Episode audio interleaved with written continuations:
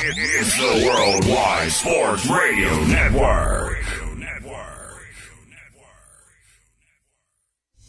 Great moments are born from great opportunity. And that's what you have here. That's what you've earned here tonight. Forget about the crowds, the size of the school, their fancy uniforms, and remember what got you here. If you put your effort and concentration into playing to your potential, to be the best that you can be, I don't care what the scoreboard says at the end of the game, in my book, we're going to be winners. On this team, we tear ourselves and everyone else around us to pieces for that inch.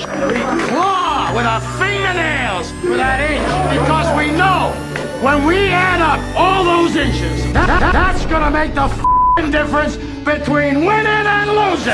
It's down to the wire with, with, with Errol Marks and Speedy Petey Oh, Petey! on the Worldwide Sports Radio Network. And we are back, ladies and gentlemen. This is Down to the Wire. I'm your host, Errol Marks. My co host, Mr. Speedy Vibrating Petey. Yes, he's in the studio with me, as he always is. As you guys know, our number is to call it to call the show is 631-965-4990. Remember, go to our website at www.worldwidesportsradio.com.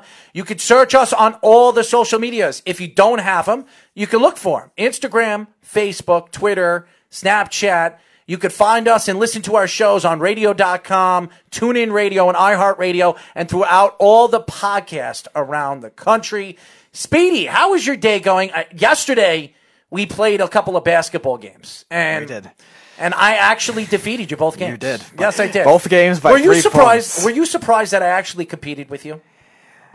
No, because I I'm not as good at NBA, but I was surprised how good defensively you were. Because a lot of times you don't have the instincts, or people when they start playing NBA right away they try to be all offensive. But you were actually really good defensively, and I was surprised. Well, you you kept passing the ball to anybody that I was defending, and finally, I really got so stressed out and so pissed off, I decided to take Speedy out of the game, and that's what I did. I shut Speedy down at the point guard position, and he had to use his forwards and his center, and he could he just couldn't do it. And he shot a lot of threes in the second game. Well, I don't just pass with my point guards either. You just took away the passing lanes, I guess. Yes, I did. Because I don't try to pass with one person all the time. know? No, you kept passing on the perimeter. That's Right. what you like to do because you want to have the open three point shot. But we played video games, and I haven't played video games in a very long time. I played football the other day with him. He whipped my ass. I, I haven't played football and Madden. My brother gave me the new Madden game. I knew nothing. I I don't even know the buttons. I don't know how to switch. Uh, tr- you know, I, I couldn't switch any positions or uh, pick the right plays because I didn't even know where the plays were. So I am not what you call a great Madden football um, player. But I The did. playbooks have also gotten worse though over the but, years too. but I did. I did compete with you. So I did compete. So, but I in basketball, I know the game a little bit better. So I, I competed a lot better against. Him. Oh, we used to throw back rosters, which was interesting because both of us didn't know half of our teams. That's true. That was That's funny. True. That's true. But again, throwback roster's always fun because It yeah, is. I had Larry Bird in the Celtics with uh, McHale, who absolutely sucked in the game. He was good in the second quarter, and then he was awful in the second half for He was whatever reason. awful. He was terrible. Robert, You even- Robert Parish was the tough one for me Yeah, to figure yeah. out. You couldn't. Yeah, but he only touched the ball maybe seven or eight times, but he scored every single time. yeah, he touched the ball. did because my freaking big men, for whatever reason, they were rated high, but for whatever reason, just got uh, annihilated by him. Yeah, but uh, we played a couple of video games yesterday, and that's what a lot of people are doing with this COVID 19. They're trying to find things that occupy them to try to stay away from thinking about and being depressed that there's nothing to do, there's nowhere to go, there's nowhere to shop. The only places you could shop is the supermarket or going to the gas station and shop, shopping at 7 Eleven. That's about it. Uh, there really is nothing and n- nowhere to go. So obviously, everybody's trying to find something to occupy themselves, and, and video games is something that everybody gets into. But I do want to get into this story, and I read a story today on Yahoo about Kevin Garnett. And Kevin Garnett, everybody knows, Tim Duncan, Kevin Garnett, and Kobe Bryant will be inducted to the Hall of Fame eventually this year, whenever it actually goes through. We don't know because of this coronavirus. Uh, it usually happens around, I would say it happens around August or September, right? I think, yeah, I think it's in August. I want to say like August 13th or 14th or something like that. It, it, I think it's in August. And Kobe Bryant obviously is going into the Hall of Fame uh, after everything that happened over the last couple of months. And Kobe was supposed to be inducted to the Hall of Fame possibly the year after. And they pushed it up because of everything that happened to him. Uh, so I, I think it's a great gesture by the NBA. Which But- is bizarre because he, reti- he retired the same year that Duncan did. It was Yeah. weird. But I do want to get into this story. Kevin Garnett has spoken out, and everybody knows Kevin Garnett right now does a podcast. He's been doing it for years. Uh, if you listen to his podcast, he's very, very funny, very interactive with the fans. But a story came out actually yesterday that the owner, and I'm trying to get the name right here, the owner of the Timberwolves, if I'm not mistaken, get the owner of the Timberwolves over here. I want to get this whole story. I'm going to read this story to everybody. It's a quick story. It's a good story. Glenn Taylor. Glenn, Glenn Taylor, yes.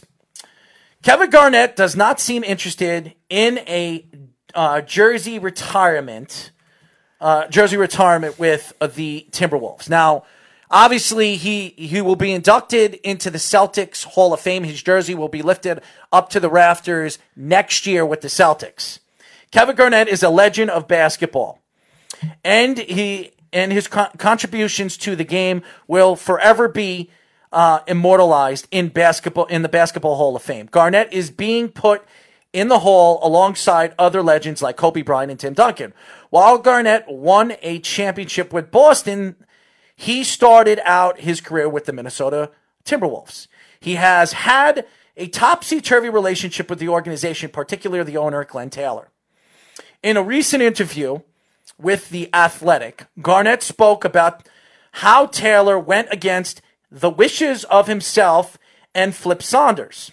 Garnett is extremely upset at Taylor and says he doesn't want his jersey retired in the city because he doesn't want to work with a snake. Now, the story was coming out with Kevin Garnett that he would sign with the Timberwolves and retire with the Timberwolves if, after he retired, his jersey would be retired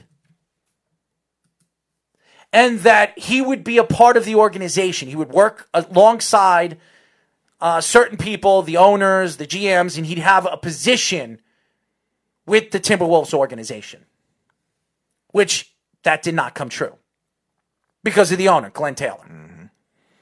Now, Glenn Taylor is a very rich man. He's been a part, he's owned the team for over 50 years, almost 50 years now. And this is a man that over the years, people have complained about around the league. Not about him spending money or him being a good owner. Just the things that have come out of his camp. Things that he said about players.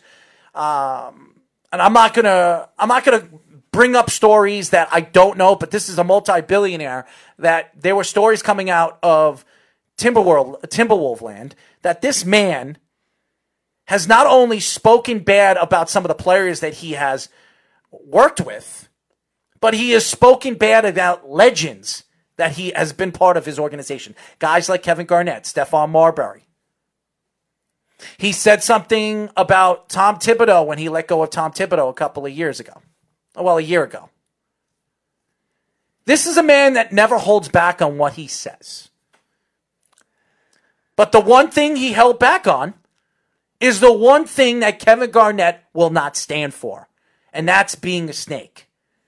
When you tell somebody, I want you to come back to my organization, I want you to retire as a Minnesota Timberwolf because you were the main structure of what this organization was when it was an expansion franchise. He's still the best player by far they've ever had.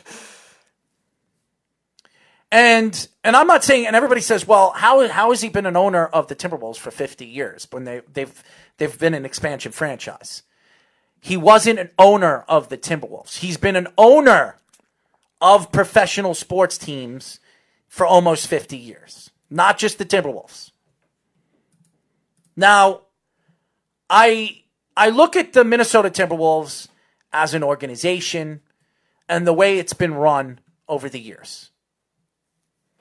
Now, is this a good, very well mannered organization? It isn't. No. They brought in Tom Thibodeau, who I believe was a perfect fit for that organization as a coach, not as a coach in GM. But the only way they can pry Tom Thibodeau away from possibly getting a job with the Knicks or wherever he was going to go, because he wanted to be the Knicks head coach, they had to pay him a lot of money and they had to offer him the GM position which in turn screwed up the organization and eventually came upon guys like Jimmy Butler, who eventually wanted out, was traded away for practically nothing. Now, this organization, which was a very, you know, a year ago, year and a half ago, was supposed to be an up and coming organization with guys like Karl-Anthony Towns, Anthony Wiggins, Jimmy Butler, Tom Thibodeau, and even, uh, what's his name again? The guy that they drafted, the point guard from the Providence team. Oh, Kris Dunn. Yeah, Kris Dunn, who completely mm. failed as an NBA player. I was wrong on him. I liked him a lot out of that draft. When you think about what the Timberwolves have done over the years, how about the year that they drafted two point guards in the first round? This is a team that has not drafted right. This is a team that hasn't run an organization right. And it has a lot to do with one person and one person only ownership. If everybody wants to blame James Dolan for everything, because that's what it seems like. Everybody wants to blame James Dolan for the screw up New York Knicks. So this guy's the lesser talked about James Dolan. Pretty much. All right. So nobody talks about him because he's based out of Minnesota. The organization hasn't won anything, hasn't gone anywhere, hasn't won championships. The best years of this organization's existence was with Kevin Garnett and and uh, Stephon Marbury. And even so, that was a short stint too. This organization has not had many superstars. It hasn't. And a guy like Kevin Garnett, at his profiled personality, when you think of Kevin Garnett, you think of his personality. Uh, you remember what he said to Carmelo Anthony on on the basketball courts and in the locker room. Uh, what did he say? He said his wife tasted like uh, Honey yeah, Nut Cheerios something or something like, like that. Yeah. I mean, his personality has changed the sport of basketball. It really has. Guys like him, Ben Wallace, Rasheed Wallace, guys of those magnitude have changed the game. And now you see players like LeBron James and uh, Har- um, Harden and Re- uh, Russell Westbrook. These are all characters, but not characters like we saw in the early 2000s. Kevin Garnett changed the game. Just like Kobe did, just like Tim Duncan did. There were two different there were three different style of players. Kevin Garnett was a guy that was a great rebounder and had built his perimeter game as the years went by. He was an inside dominance player who was the anchor of the Timberwolves defense. When he went to the Celtics, he became more of an offensive player because then you could spread the offense because you had Ray Allen and had Paul Pierce. His game transitioned the game of leadership, the way he played the game, the eliteness of what he did on the court changed the game. So did Kobe Bryant with his amazing offensive style of game. His all around game as a defensive player. His style of game came brought the the style of Michael Jordan back to the league when Michael Jordan retired. And then there was Tim Duncan, the amazing leader,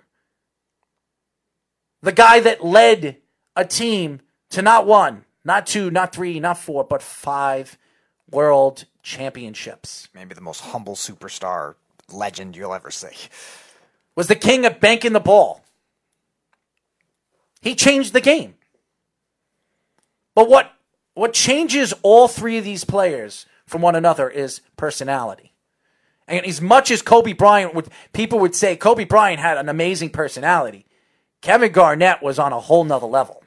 He was fiery and intimidating. Kevin Garnett was a different person. We know what Tim Duncan was. We know what Kobe Bryant was. His personality was live, alive, and, and loving, and, and people and he was the Mamba. Never liked to lose. He was intimidating in his own right, but Kevin Garnett was another level. Kevin Garnett took it to another level. And when you hear this story coming out that he doesn't want to wear, he doesn't want to wear the jerseys to the whole, the wear the the Timberwolves jersey to the Hall of Fame. He doesn't want his jersey raised in Minnesota because of the ownership and the organization.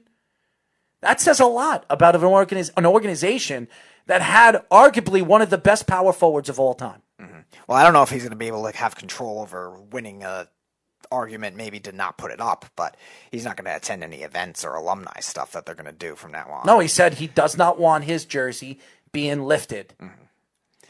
Again, I don't know if he'll be able to do that though, because again, he is the best player by far in their franchise history. If he doesn't go there, what is the point of lifting a jersey?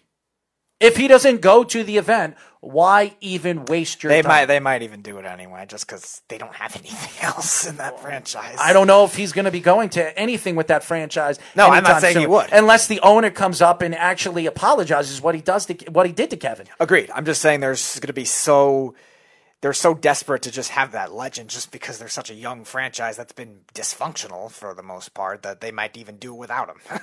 Charlie, actually, I'm reading what everybody is writing. And by the way, you can write us on Facebook right now because we have a computer that we can actually read what everybody is writing us. So right now, I'm, I'm going, I'm, um, there I am.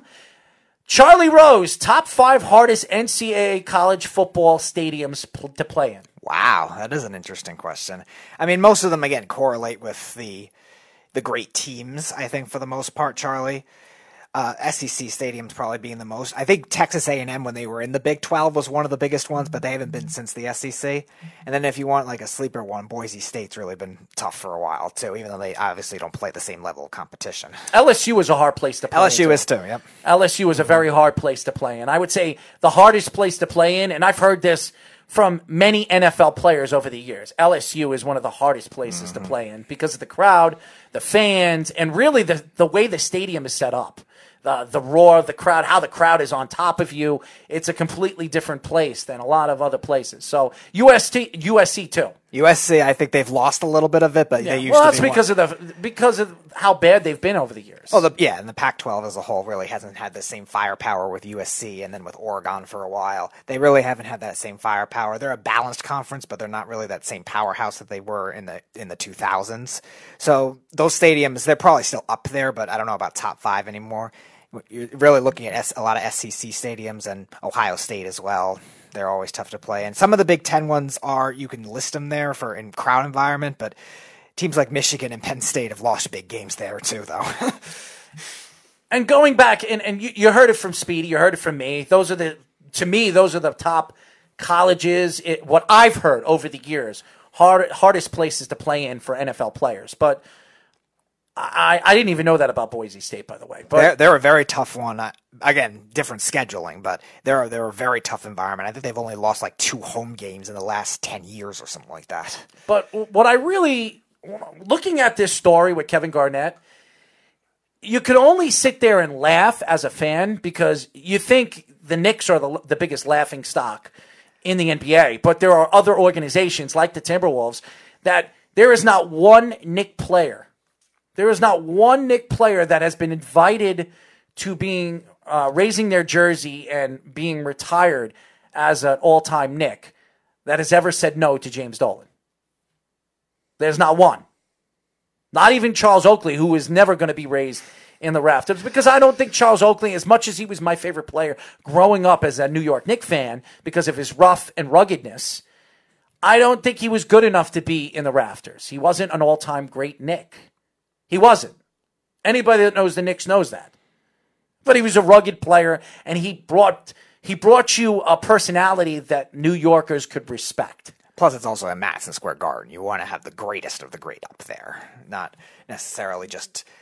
I mean, Oakley was a great player in his own right, but he more like you said, a fan favorite. So maybe that has more magnitude to it too. That's why I'm saying with the Timberwolves, they don't really have that kind of mantra. They're they might be desperate just to get anything up. Well, I- as much as you have a mantra, you have Stephon Marbury, who's really the king of China. This guy is the biggest superstar over there in Asia, and you had him for almost seven years of his career.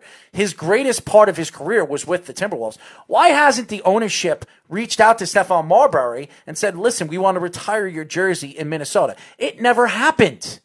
It never happened. And now all of a sudden, Kevin Garnett has come out and said that they can say or do whatever they want. I am not going. I am not going to Minnesota. I do not want my jersey raised up in the rafters. And if they raise it, I will not be there. So saying that and calling the ownership and the organization a snake organization only tells you one thing. If he's not going to do it, what makes you so sure that Stephon Marbury wants to do it? And that's where who are you going to put? Ruby, Ricky Rubio up there? Is that what you're going to do? Is that what you're trying to figure out? Come on. Uh, what's up, Josh? I see Josh on. Thanks for all the guys tuning in on Facebook and throughout the country on all the different uh, platforms that we are live right now. RTF Sports Radio. Thank you for uh, nominating our show below the mic, and hopefully we win. We're two weeks late, but anybody that wants to vote, please go to RTFSportsNetwork.com. RTF sportsnetwork.com and vote for me and Speedy Petey below the mic. Hit vote on the top and hit below the mic and vote. You can vote every day. You can vote on all your devices. You can vote on your iPads, your computers, and your phones. So please vote for us. If you're not RTF sportsnetwork.com, hit vote for the top show of the month and hit below the mic and vote. We'd really appreciate you guys voting for us. But uh, again, back to Kevin Garnett. I, I I look at the NBA as a whole, and I thought that the Knicks are so dysfunctional that players will not go over there and want to be affiliated with the New York Knicks organization, and they wouldn't go over there and get their job. You know how many times, you know how many stories I heard with the Knicks with Patrick Ewing and James Dolan? There were so many stories that came out that Patrick Ewing couldn't stand James Dolan. Couldn't stand him. He never wanted to be traded to the C- Seattle Supersonics. Never did. Mm-hmm. It was James Dolan that made them. They forced the GM at the time to rid Patrick Ewing in 1999 after that season. Did they make the finals without him too, or He was a part of that team. He was part of He that was team? hurt. He was hurt. He Okay, was it playing was. here and there, but he played in the playoffs, but he was not 100%. okay, that's what it was. I He was far sure. from 100%. Uh, last Knicks team, then the only eight seed to make the NBA Finals. Yes. The crazy thing about this story is it's not the Knicks. It's Minnesota. Who would have thought? Who would have thought that not just the New York Knicks, it's the Timberwolves. And, and there are a lot of dysfunctional teams in the NBA. I mean, Orlando has been a dysfunctional Oh, team for years. For years, okay? The LA Clippers have been a dysfunctional team for years. Pretty much their whole franchise history Okay. until uh, until like probably new ownership like and bringing yeah. Doc Rivers in and, and building a championship and bringing in an owner that understands what it is to keep your mouth shut and let the the real smart guys, the real basketball minds figure things out. But I'll, I'll tell you this right now. If I was right now a Minnesota Timberwolves fan, I would write to Kevin Garnett and beg him.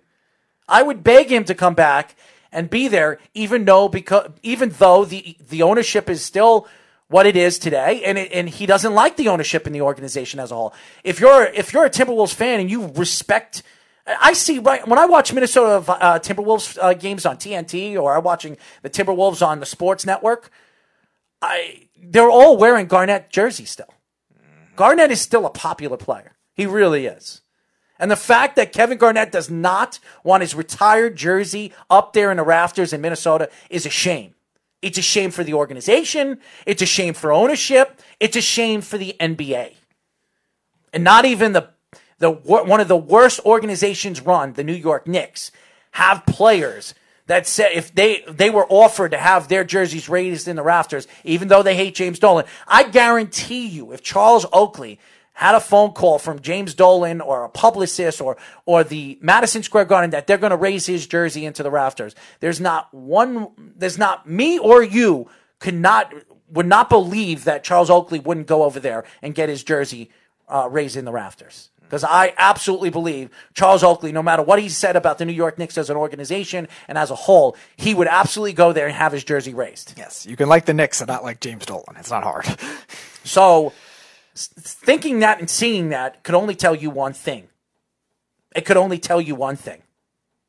So that is the problem right now where I see the New York Knicks and what the New York Knicks are. And, and that's the big problem right now where the Timberwolves are. The Timberwolves are an organization that is a laughing stock. And and like I said, if Kevin Garnett is coming out and saying these things about the ownership and the organization as a whole, and that he was promised all these things and we're not we're not given those promises when he went and he signed back with the Timberwolves, and then he was sitting on the bench. Remember what the Timberwolves did? They had him sitting on the bench because he wasn't 100%, and then he eventually retired. So the Timberwolves and the ownerships, the ownership got what they wanted. They got Kevin Garnett back, and then they offered him an, uh, an organizational position, and they didn't give it back to him. They didn't give it to him when he retired. So That's right. I they forgot, lied to I him. forgot about his second stint there. Mm-hmm. It's weird. But Anyways, we're gonna go. Not to a qu- surprising. we're gonna go to a quick break. Remember, our number is 631-965-4990. You can call the show. When we come back, we're gonna get into some NFL talk, and we're gonna get into our NFL AFC and NFC West draft and where we think they are rated in this year's free agency market. Here on the Worldwide Sports Radio Network. You're, you're, you're listening to the Worldwide Sports Radio Network.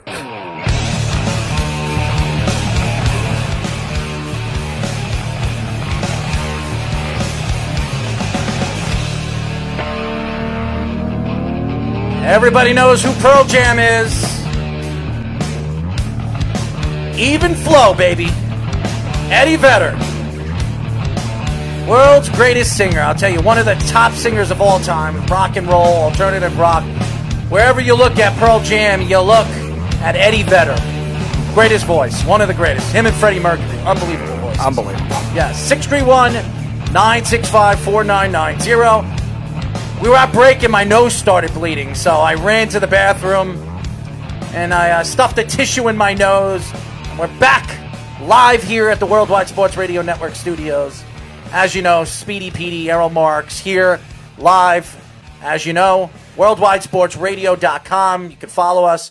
Go to our go to all our social medias. If you're not following us on all the social medias, Instagram, Facebook, Snapchat, YouTube, you can find us Worldwide Sports Radio Network, and our app will be out probably in about a week. I'm hearing today. I heard a week.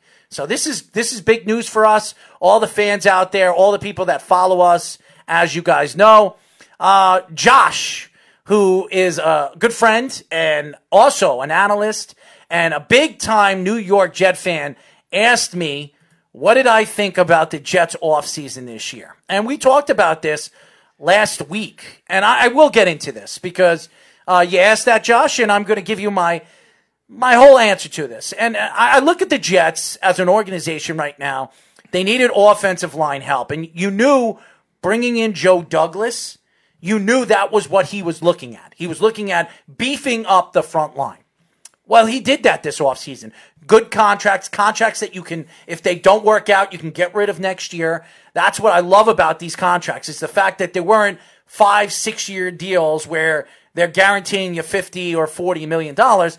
What he did is he brought good offensive linemen, not superstar offensive linemen, good offensive linemen, roughneck offensive linemen to help give the Jets that edge at the offensive line. Versatile offensive lineman too, which is the big key. Bringing in Fant was a good move. The reason why is you plied him away from Seattle. Seattle loved him. The fans loved him.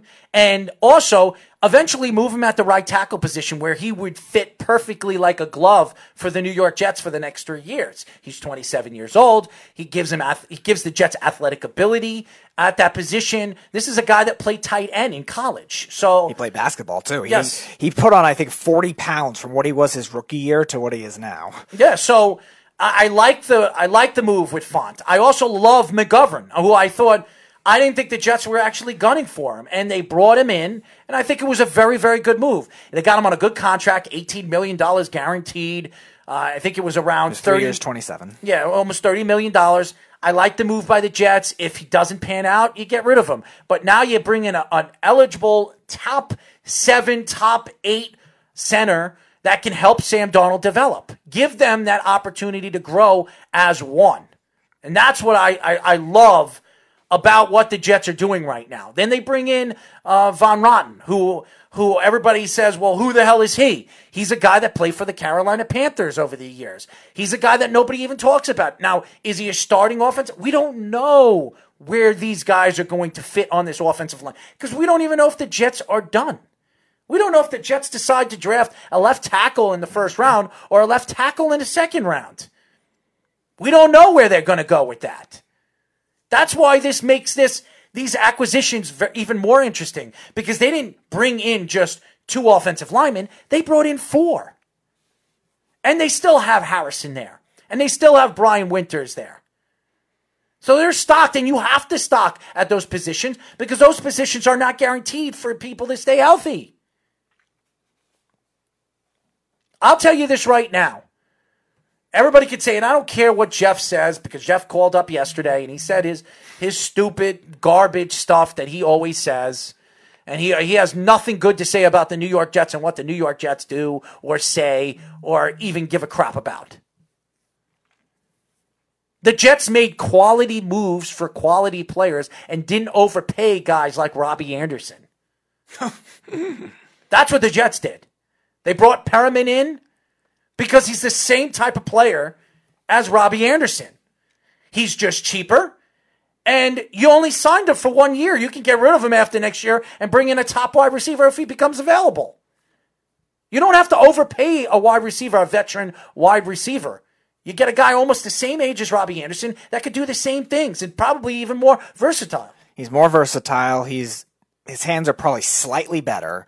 He's had drop problems too, so it's not like it's every wide receiver except Larry Fitzgerald or Julio Jones. Well, okay, but the, again, the, you're judging elite receivers. I'm saying he's had a history of drop problems at times, as has Anderson. But again, they're slightly better. And but we're not talking about elite production. Receivers. No, I know that. I'm just saying production wise is where Perriman's a lot better too. When he got the opportunity, he was a lot more consistent in that. Can't now, say healthy.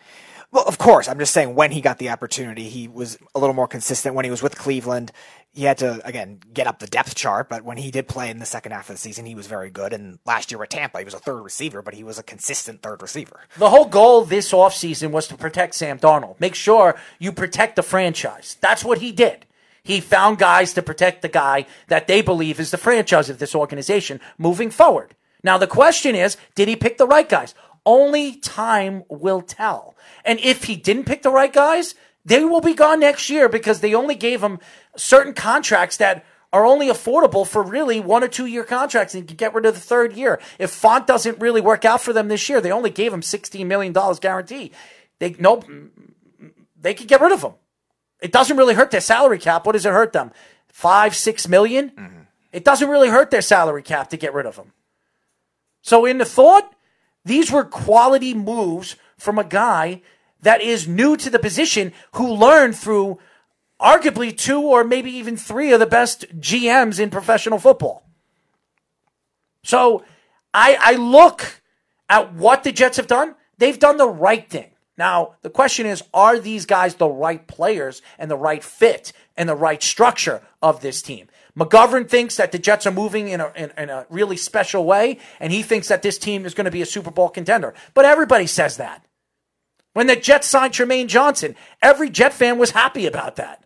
Every one of us was happy about Trumaine Johnson because Trumaine Johnson's a, a good player. And he was improving year to year, too, so it was surprising. But again, he still only had two good seasons, so it could have been a trap. And it obviously was. So, so my opinion of what the Jets did, I'd rate them a B, a B minus this offseason.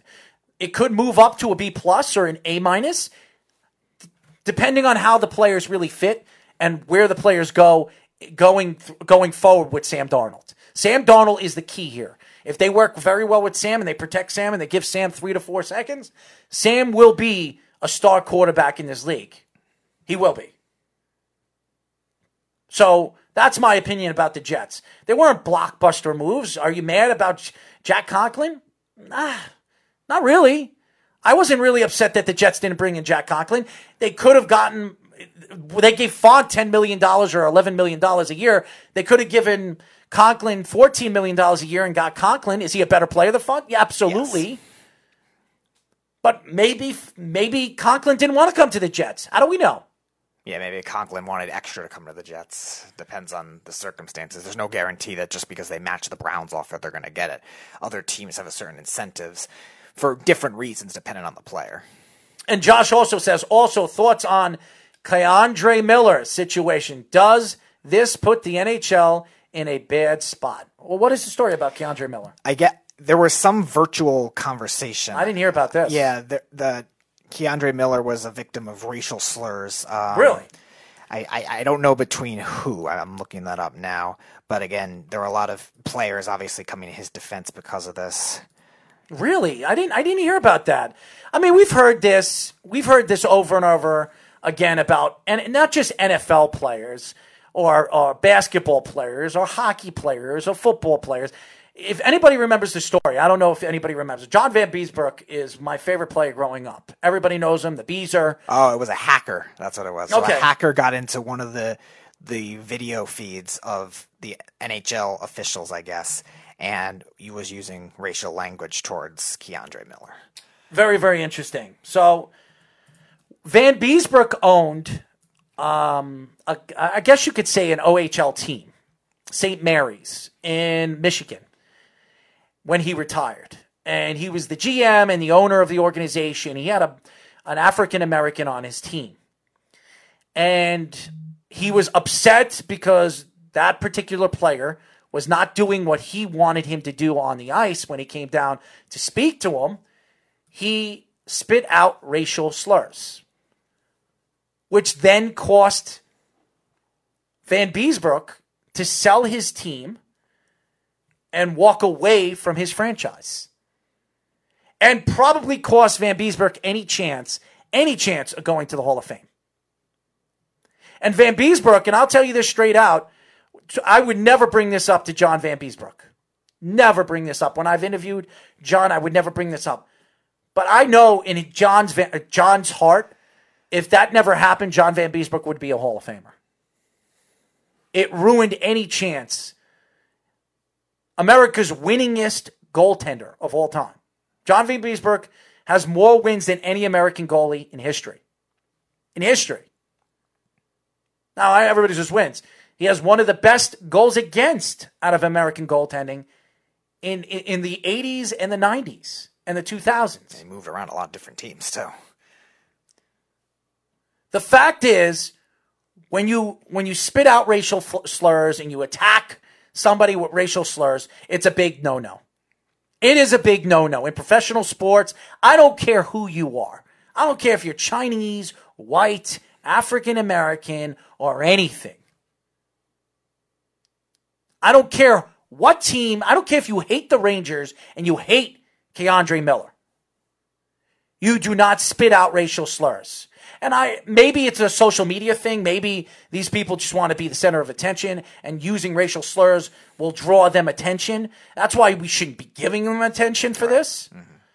But this is something that's sad because this is the way professional sports is. And, and where it leads to could be death, death threats. I mean, this is it's ridiculous. Sports is supposed to be fun. Sports is something to take us away from our lives. That's what we that's why we watch sports. That's why we talk sports. It's to take you it's to take our boring lives or our family life. And I'm not saying your family lives are boring. You have kids, great, grand. Happy for you guys. Right, and again, it's also just a a person issue. It's not really a league issue because it happens in all sports and it happens with all different type of people. You had those Red Sox fans that were saying racist things at Adam Jones. You had uh, you had the who was it? The Patriots fans were saying racist things at Tyreek Hill. They're, it's all just crazy people. It's not a supplement of the league because, especially with hockey, with all the different ethnic ethnic groups and countries where people players are born in and coaches and stuff like that. So we know they're not going to be involved in and Again, the story was it's a hacker. It was a hacker that went into that system. So it's just a crazy person. It's a guy that has nothing better to do with his life. So he says derogatory things. Well, again, we don't know who the hacker is. It could be somebody in the league that we don't know. There, there are people that are very good with computers, and maybe they had their own thoughts to whatever they have their thoughts. I mean, to. it's possible, but again, I I feel like it's just going to be more of whatever. I, I just want to. because again, especially with the what's going on right now, it gives these people that have this weird knowledge and know how to hack stuff, more incentive to be able to do that. I just want to apologize to all the Instagram fans. I know me and Speedy are on one feed, and he's backwards on one feed, and I'm frontwards, and he's backwards. I'm backwards on one feed, and he's frontwards. I'll figure that out. This is the first time we're actually using the Instagram feed on dual camera scope, so I'll figure that out. We'll fix it, and it won't look like this the next time we're live. Last thing, Jets and Clowney. They're gonna make Errol mad, Joshua. Keep on it, Josh. I'm gonna I'm gonna be honest with you here, and I everybody knows I'm a Jet fan, and I'm an honest Jet fan. I want to stay far, far, far, far away from Jadeveon Clowney. I do not want Jadeveon Clowney. I don't care if for Even if his price falls. if if if you can get Jadeveon Clowney for ten million, I'll take him. Ten million, I take him. Any more than that, I don't want Jadeveon Clowney. Jadeveon Clowney, to me, go look at what he did last year on a Seattle team that was a pretty good defensive team. They were a pretty good team. They weren't great, but they were pretty good. Go look, go look what he did. He had three sacks. Three sacks on a pretty good defensive team. This is a guy that's supposed to, he wants elite money. He wants 17, 18 million dollars a year. You think the Jets should give him 17, 18 million dollars a year when they gave CJ Mosley all that money last year? And CJ Mosley couldn't stay on the field, and he's a way better player. A way better player than Jadeveon Clowney. But it's also a more premier position, though. That's too. fine. I don't want a premier play. I don't want a pre- premier pre- um, a premier position with a player that I don't know could play that position for the money that he wants. That's the problem. Jadeveon Clowney was supposed to be a top superstar in this league. He was supposed to be one of the best players at his position in the league when he was drafted. He was the number one pick. Oh, yeah, we know that, but you can't judge the hype versus what he currently is, though. Well, what he currently is. we know he's gonna ma- overrated. right, He's an we know, overrated. We know he's not going to match that hype, but he's still a productive player. He's still a, a well-rounded athletic so, you, player. so, so you're going to take a productive player and pay him seventeen million dollars.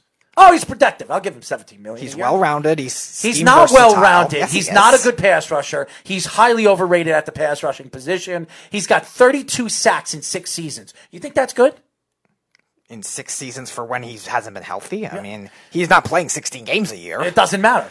He has 32 sacks in six seasons or five and a half seasons. Is that good? Does anybody think that's good for a, for a pass rusher that wants 17, 16 million dollars a year or more than that? But it's no. also it's also again he, him being able to move around. It's also run defense. It's a lot of different things. It's also his size and age too. That's why he's going to want it. Will he get it? I don't know. He's Maybe- not getting it. Maybe He's not getting it because he's not been signed yet. right. Maybe his injuries are too much for for teams right now, so that might drop his price. But that doesn't mean on the field he doesn't perform. He was in a he was in a slow. He I got off to a slow start with the Seahawks, and again that just didn't work for him. Oh, He hold was on, still hold, on, hold on, hold on. Stop making excuses for Jadeveon Clowney because Jadeveon Clowney, every time you read the stories about, about Jadeveon Clowney, he thinks he's the best pass rusher in the league. But he we still know he's thinks, not. Well, we know he's not, but he thinks he is. So if he thinks he is, tell me, Jadeveon, if you're one of the best pass rushers in the league, why did you just have three sacks last year on a Seattle team? Oh, and by the way, you played almost 16 games. So you played almost 16 games and had three sacks. You didn't even average a sack every five games. What does that tell you? It tells you you're not as good as you think you are. And as a Jet fan, I do not want to bring in a washed up, know it all player that thinks he's going to fit with our organization when he, we know he's not. Did Muhammad Wilkerson do that? Muhammad Wilkerson had one of the best pass rushing years we've seen uh, a pass rusher for the Jets have since John Abraham. The Jets gave him $86 million. And what happened? What happened? He was a bust. They gave him the $86 million. He, he wasn't ever 100%, and he winded up two a year and a half later being being dealt by by dropping him. They dropped his contract. He went to Green Bay, and then he was hurt again. He missed the whole season, and he's probably done with the NFL. He got his money. Didn't he have off-field issues though after the contract? Too? Yeah, I think it was drinking. yeah, something like that. And then he wanted to sue Manish Mehta, something like that, and the Daily Post. The same Manish Mehta that hasn't called your show yet. Well, Manish Mehta has been on our show before. no, I'm just. It seems like he's been like pending guest for like six months now. Well, the whole thing with Manish is he's always busy. But right now, if you reached out Manish Mehta, we can get Manish Mehta on the show. I guarantee you we can get Manish Mehta on the show. But Uh, do we want Manish Mehta on the show right now? That's your call. So we'll see. We'll absolutely see. But let's get into it, Speedy. We're going to get into the NFC and AFC West right now. Where do we see these teams now with free agency? And where do we see them in the draft? Speedy right. first. All right, we'll start with the Arizona Cardinals in the NFC West. Another team I think that had a very good offseason so far. They were the beneficiary of a dumb trade the Texans made. Uh, they bring in DeAndre Hopkins, who arguably is the most skilled receiver in football right now, or if not, he's top three. They get, only give up a second round pick and a fourth round pick next year, and a guy they were trying to get rid of anyway, and David Johnson, who got paid $13 million a year. And also, they shore up the defense. A lot of the moves on defense are nice. De'Vondre Campbell, one year, 8.5 million. A guy that has good speed and can cover. Good man coverage guy. Devon Kennard, good versatile speed rusher. I don't know what type of defense they're trying to play. Vance Joseph has played hybrids in Miami and Denver in the past, so I don't know. And Jordan Phillips, a nose tackle type, nice three-year deal. He did not paid much. I think it was only six six million, five million dollars a year. So I think a nice offseason for Arizona so far. They Offensive line help is the number they one priority right, that, they need. Absolutely, that's still the one area they have not addressed yet. You have to. Where are they a- drafting? They're number eight. They have to take a tackle. They're gonna get a No matter who it is, whether it's Andrew Thomas, whether it's Tristan Wirfs, or Mekhi Becton, the kid from Louisville. They have to make sure they get one of those guys, even if it means trading up a little bit to try to steal him maybe from a Carolina Panthers that might need one, or the Chargers if they don't take a quarterback. If that means trading up a little to do it, do it. You have the extra draft stock now to be able to work with that make sure you have to get a tackle because that line is really bad right now. And the rest of the team is not bad right now. They have running back, they have receiver, they have some good pieces on defense. So they really just need to get off. Well, they stole a receiver. Yeah, they did. They stole a receiver. They absolutely did. So yeah, that's Arizona. I think they've had a very good offseason so far. Let's go now to the Seattle Seahawks. A lot of small moves like we usually see from the Seahawks. They're a team very much like the Patriots. They don't really like to make a lot of big splashy moves. They did they did in 2013 with the two pass rushers, Avril and Bennett, but beyond that, We got a they're not- question before you go back. Go ahead. Niffin says, uh, "Do you think there will be any surprise trades at the draft?" surprise trades. That is interesting. You could definitely see. I, like I said, I think Jacksonville and Carolina are both interesting wild cards. You could definitely see them both trade up and trade back. And again, it wouldn't surprise me that if they Thanks, if they trade up for something that isn't a quarterback, Nathan. A month ago, I would have said Atlanta, and I wrote an article on that. Atlanta trying to trade up all in for Chase Young, but now with all they purged, I don't know if they can do that anymore. But again, don't be surprised if a team does that. Uh, all in for a player like Young or Simmons. I don't. It might not be for a quarterback. And I think again, the teams to watch for that would be Jacksonville or Carolina for me, if I were to judge that. Maybe the Raiders. They do a lot of crazy things, so I don't know. Those would be the three to watch out for. I would definitely look at Oakland. I mean, you've been hearing stories about Derek Carr. Uh, I don't know if they're 110% sold on Derek Carr, so maybe you, there'll be a surprise trade. I can absolutely see the New England Patriots make a trade for Derek Carr. And I could see Jon Gruden and Bill Belichick doing that. Derek Carr would fit perfectly in that offense. He really would. Um, I don't know if the Raiders really, really love Derek Carr as their future uh, quarterback. Now, the contract fairly, it works fairly for their salary cap and where they, they plan this team to be going to Vegas, but you just never know. I, I mean, you heard stories about Vegas probably going after Tom Brady, but $30 million a year was too much for them to handle. So watch out for Oakland. I can see Oakland making a trade, maybe trading Derek Carr. There are a couple of teams. I mean, you could go back and forth on who. Baltimore can make trades. Baltimore's going to try to move up because Baltimore believes that they're going to be a Super Bowl contender. They need to fill in certain spots that can make them a top organization, a, a top team, or, or another top team that they were last year. I, I, I think that they're fairly good team. So uh, I think that there are other positions that they need to fill in. And if they think that there's a play that could be a game changer, a player that could be a game changer, watch Baltimore and Jaguars, especially the Jaguars. They could do anything. The Jaguars could do anything. So watch out for the Jaguars, though. All right, so Seattle for me again. They've done a lot of small moves. They're a lot again. They're a lot like the Patriots, where they don't make a lot of huge moves. Jarran Reed, we're bringing him back. Very underrated interior defensive lineman. Two years, twenty-three million dollars. I think the only reason it wasn't longer, uh, in terms of the length of the contract, was because of the suspension he had last year for his. Uh, I think it was a some drug issue that he had. Was it you? Were you the drugs? I am not the drugs. No, Well, you look like a drug. of course you think. The I do. ladies think that you're a drug. Sure, we'll go with that.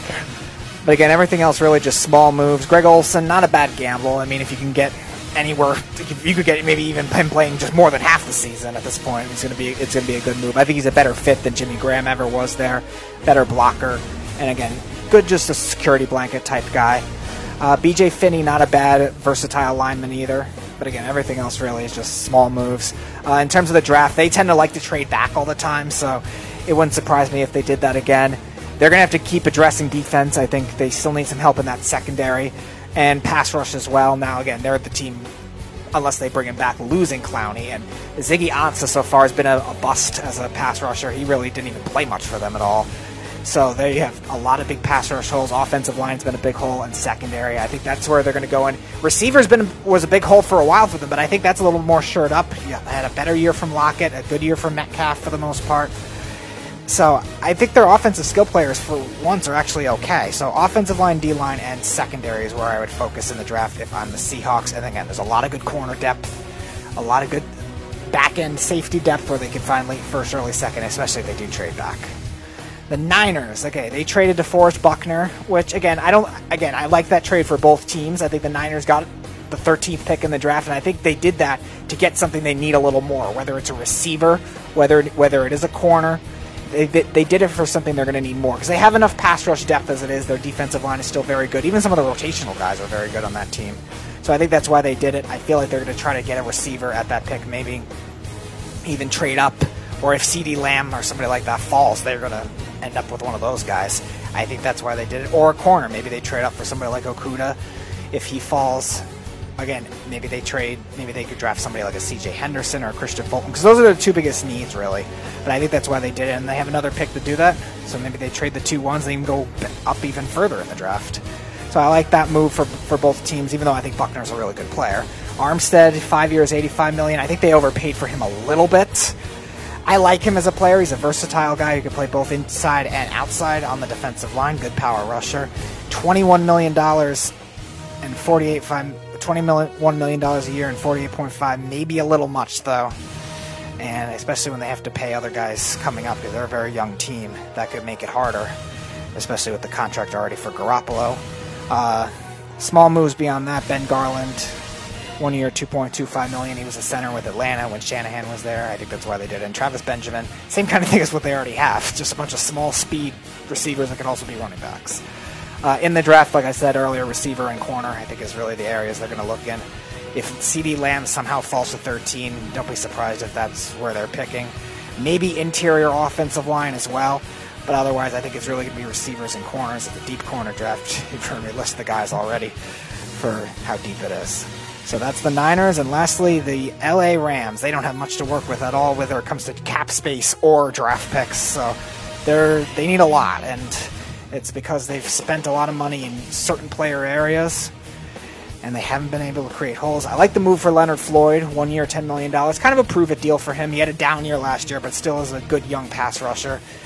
Could be a good hybrid and and outside linebacker type. A'Shawn Robinson kind of a weird fit for the Rams, but again, he's a good pass rushing type defensive tackle. They bring back Michael Brockers, and they re-sign Andrew Whitworth, which is key too. Three years though, which is surprising for somebody I think 37 years old. Well, they signed him for three years, but he's not staying with them for three years.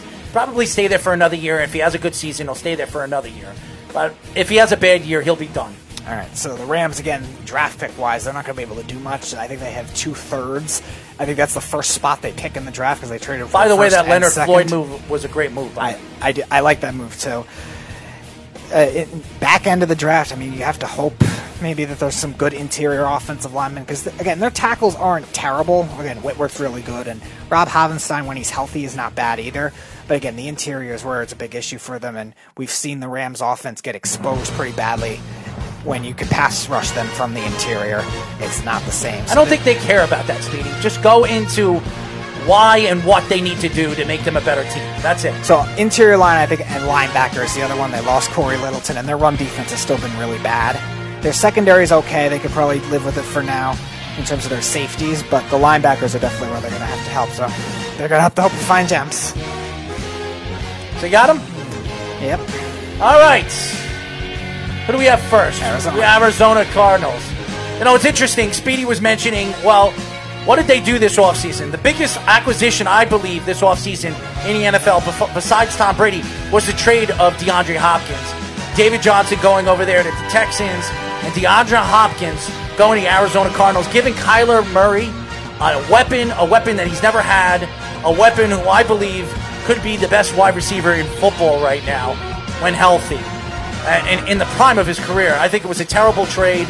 I think the Texans will regret getting rid of DeAndre, uh, DeAndre Hopkins, but uh, it was a good move. Bringing back Kenyan Drake, who I believe was one of the best running backs in the second half of the season, going to Cardinals. I really think he fits that offense. He fits that mold. They need to have offensive line help. That's what they need. That's been their weakness. So that's where I think they go. Devon Kennard is a good player, good linebacker, not a great linebacker.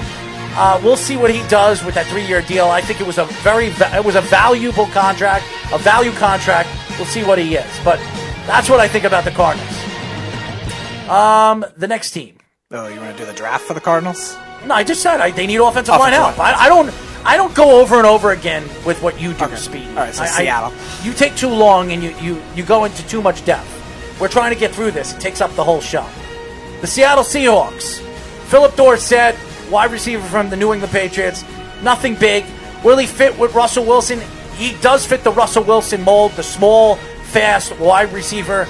Could he blossom with Russell Wilson? Absolutely. We'll see what he does with Seattle's offense. Seattle's offense has been very, very uh, multiple dimensional over the years.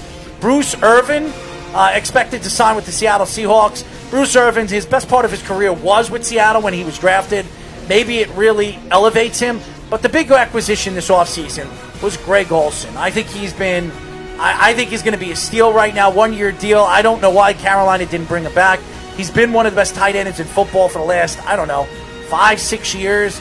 Can't stay healthy. He's had problems. But if he stays healthy, even though Seattle does not, and, and Russell Wilson over the years has not really thrown the ball very well against two tight ends or top tight ends, Greg Olsen, I think, is a different player than Jimmy Graham. So I like that move.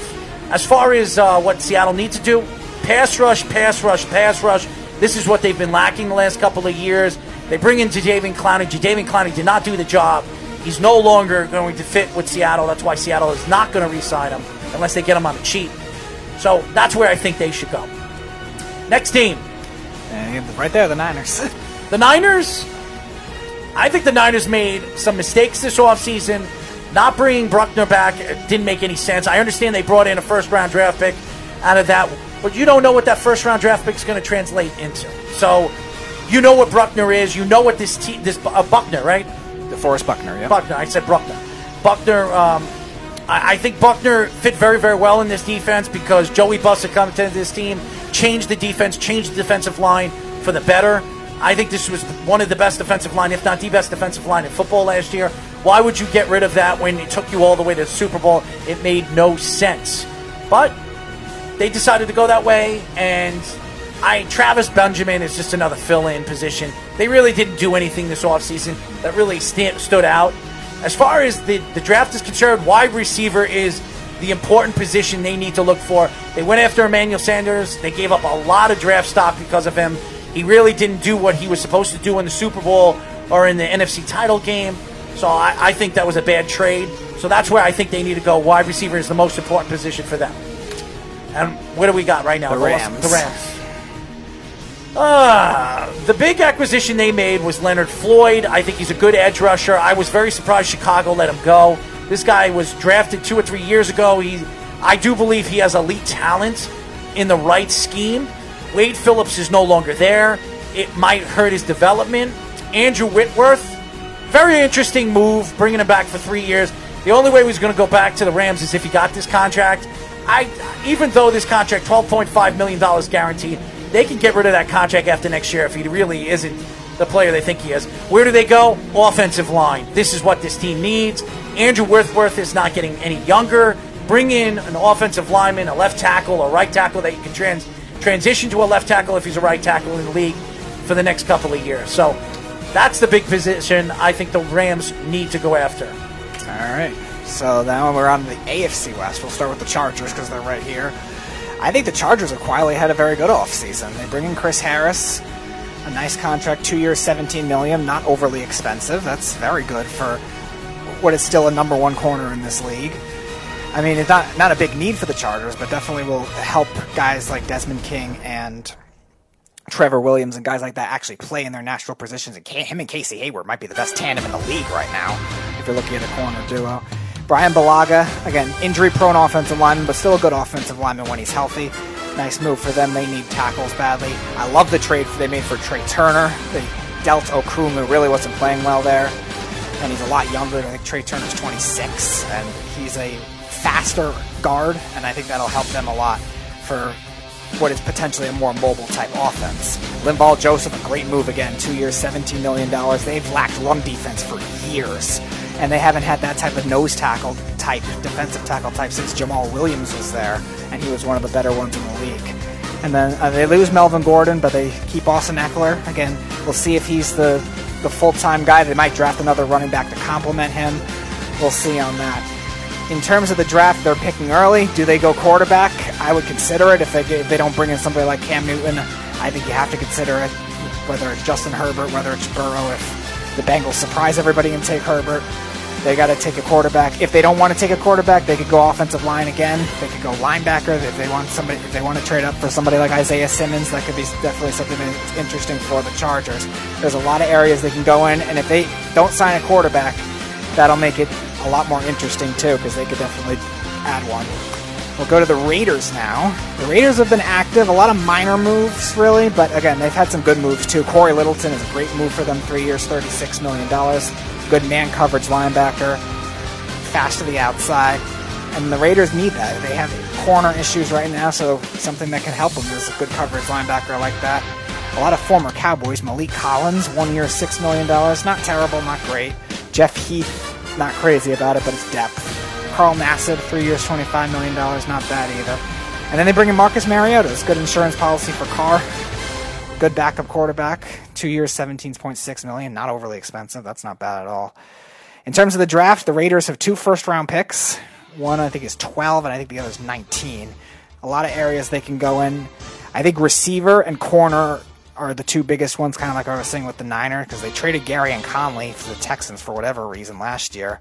Trayvon Mullen was decent in the second half of the year, but they still need corners badly.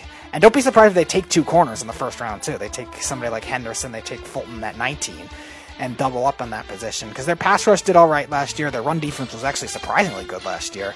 So focus on that area if you want to go defense, and then offensively, I think receiver would be where they would have to go if they want to take somebody there. If again somebody like CeeDee Lamb falls, at 12, it's a possibility they could do that too. The Chiefs, the Super Bowl champion Kansas City Chiefs, again, they had barely any salary cap to work with. I think at one point they had like less than $200. So they really didn't have to do much. Chris Jones, they franchise tagged. I don't think they'll be able to sign him to a long term deal, so we'll see if they trade him. Damien Williams, they just picked up the contract for. So, again, they didn't really do much. In terms of the draft for them, they're picking late. Running back could be an option for them. Maybe somebody like Clyde Edwards Helaire or Jonathan Taylor at 32, depending on who falls there. If not, they could do that in the second round. Uh, interior defensive line, if they do end up trading Jones, especially, will be key for them. And linebacker, because they have a lot of holes at that position, especially losing Reggie Ragland, who signed with the Detroit Lions. So the Chiefs have options there, but the rest of their team is pretty good beyond that. And then the Broncos, another team I think that has had a very good offseason so far. A great trade for AJ Bouye, I think, only dealing a fourth round pick. He be a good veteran corner to help out that young secondary right now. They bring in Jurrell Casey, which I think is a fantastic move for just a seventh round pick. They've needed that kind of front three presence on that defensive line for a while. They've had outside rushers over the years. They really haven't had the interior guys, and Casey's the best they have. Glasgow, a nice move, and Melvin Gordon, a really nice move. Only two years, $16 million. In terms of the draft, I think the Broncos, there's a lot of directions they could go in. They could go offensive line if somebody falls to 15. They could go corner. They could go receiver. There's a lot of a lot of areas they could go interior. Maybe they trade up for somebody like Derrick Brown, who's a versatile guy, who's a really good athlete and he could play both inside and outside on that on that defensive line. There's a lot of areas the Broncos are going, but they're they're building, rebuilding very nicely, quietly, but very nicely. All right, Speedy. Let me go through this pretty quick. We got the Chargers. We got the Chargers. Well, here's the problem. They don't have a quarterback. That's something that they really need to start looking for in this year's draft? Is it Tua? Is it Herbert? It could be either or. It could be Jordan Love. It could be one of these guys. They're going to need that type of guy to fill in uh, big shoes in Philip Rivers, who's no longer there. Um, bring in a Bulaga, uh, uh, Bryan Bulaga, who is a very good offensive lineman for all, all these years, the offensive tackle, uh, protecting um, Aaron Rodgers all those years. This is a guy that can't stay healthy. When he is healthy, he has been a very good offensive lineman. I wouldn't say elite style, but amongst the top 10. I would say he's 10 or 9. He's been a very good offensive tackle. So that was a pretty good move. Austin Ekeler, bringing him back. You have to bring him back. He's had a sensational year. He's going to be your number one guy now moving forward. So he is very, very important. Linval Joseph, who uh, I met at the in Miami, very, very nice guy, and we are going to get him on the show in the next couple of weeks. I really like to get him on the show. He agreed to a two-year, $17 million contract, uh, 19 million uh, with incentives, which is very, very good for him. I think that was a great pickup for him. A big guy, a guy that can clog up the middle and get to the quarterback, fits very, very well in that defense. And Trai Turner, a good move. We'll see what he is when you, you when you acquire a player like that from a team of the Carolina Panthers he's a quality player. We have to see what he does on this line, a line that has not been good over the years. What they need to do offensive line, offensive line, and quarterback. That's what they need. I would go after as many offensive lines that you can. This defense has been very, very good. They lost their starting safety, Derwin James, for a significant amount of time last year. Having him the whole season will be key for their defense to move forward. King took a step back last year. He needs to take a step forward. But I think the Los Angeles Chargers need to go after an offensive lineman or offensive lineman and a quarterback. That's where I think they need to go. Uh, the Raiders, I, I, like the Nelson Agholor uh, uh, signing. One year deal was worth it. What did it pay him? A million dollars? It says one exactly one million forty-seven thousand five hundred dollars. That's a pretty good deal for a, a wide receiver that was really Carson Wentz's number one target for like three years. I mean, he's been a very impressive wide receiver when he's on the field. The question is, he needs to stay on the field. So, one year, $1 million is a pretty good deal in my eyes for the Raiders. Uh, Jeff Heath, uh, a good player, not a great player, a safety that could fill in certain spots. Getting him for $8 million is affordable player. Uh, Marcus Mariota was a steal uh, for a backup quarterback. You're going to need a backup quarterback for Derek Carr, especially if you, you, you decide to trade Derek Carr and bring in a rookie. So that's going to be something that you're going to have to look at at the draft. I could see that happening. And Jason Witten. Jason Witten is an old man who can help the young quarterback out, or the few maybe Derek Carr. He give him a kind of like a blanket for the new season. So, and they have a star wide receiver, uh, wide receiver tight end in um, Darren Waller. Darren Waller. So uh, we'll see how he does his second year with the Oakland Raiders. Uh, where do I think uh, Oakland need to go? That's a good question. Um, I think they still need wide receiving help. They don't need a running back. They have a star running back. Um, offensive line. I, I, you could all, you never you never have enough offensive linemen. This was one of the best offensive lines in football last year, but also early in the season they had offensive line uh, injuries. Tons of them. Yeah. yeah. So they need to stay healthy. They need to, if there's a if there's a wire if there's a if there's one a, of the tackles falls, a tackle there, but I think they're drafting wide receiver uh, in the draft. I do. I think they're going to go after a star wide receiver, depending on who's there. A Lamb's there, a Jeudy's there. They're going to draft him or, or Rupp. They're they're going to get one of those guys. I think they need that guy. Are so, you afraid of them leapfrogging the Jets possibly to steal one? No, not at all. I trust wait? Joe Douglas. Okay. I trust uh, Joe Douglas knows what he's doing. Up next, that's where I think they are. Who do we have? Kansas City. Kansas City. Kansas City really didn't have to make any acquisitions or moves. This is a team that was a Super Bowl champion last year. They brought back Chris Jones in a franchise tag. They might trade him, they might keep him and see what they could do this year. Uh, they could go back to back years with a championship. This team is still good enough to win.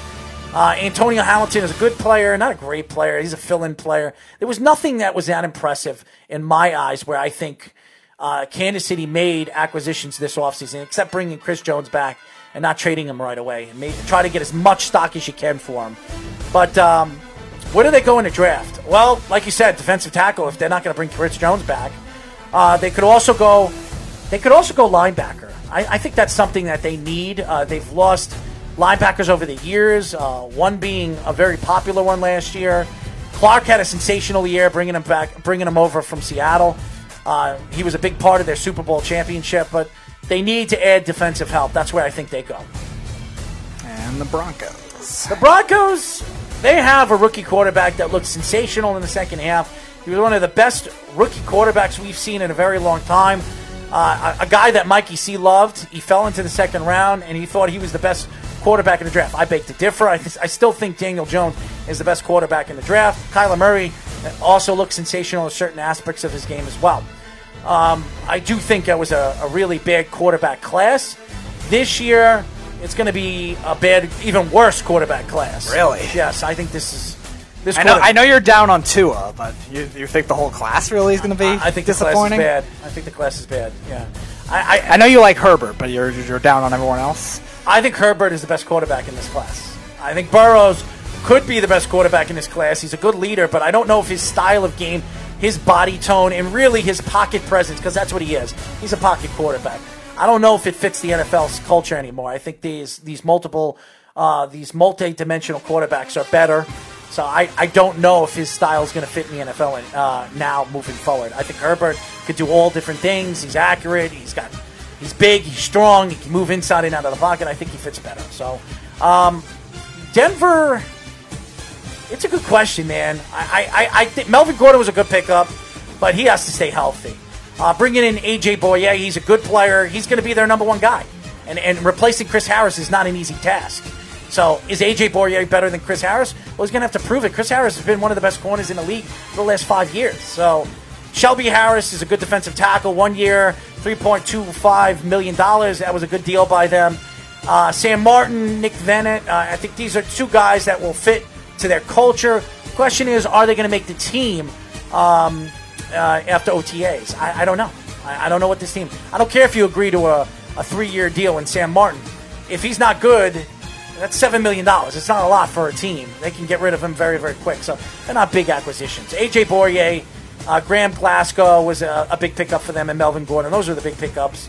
As far as I'm concerned, what they need to go is offensive line help. They lost their center this year. They they added a center.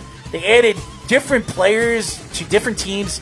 Really hand me downs to their offensive line. This was an offensive line that was very good for Lock last year. I was very surprised that they didn't offer more to McGovern. I was really surprised. McGovern was one of their best offensive linemen last year. He was a big part of Lock's uh, uh, growth.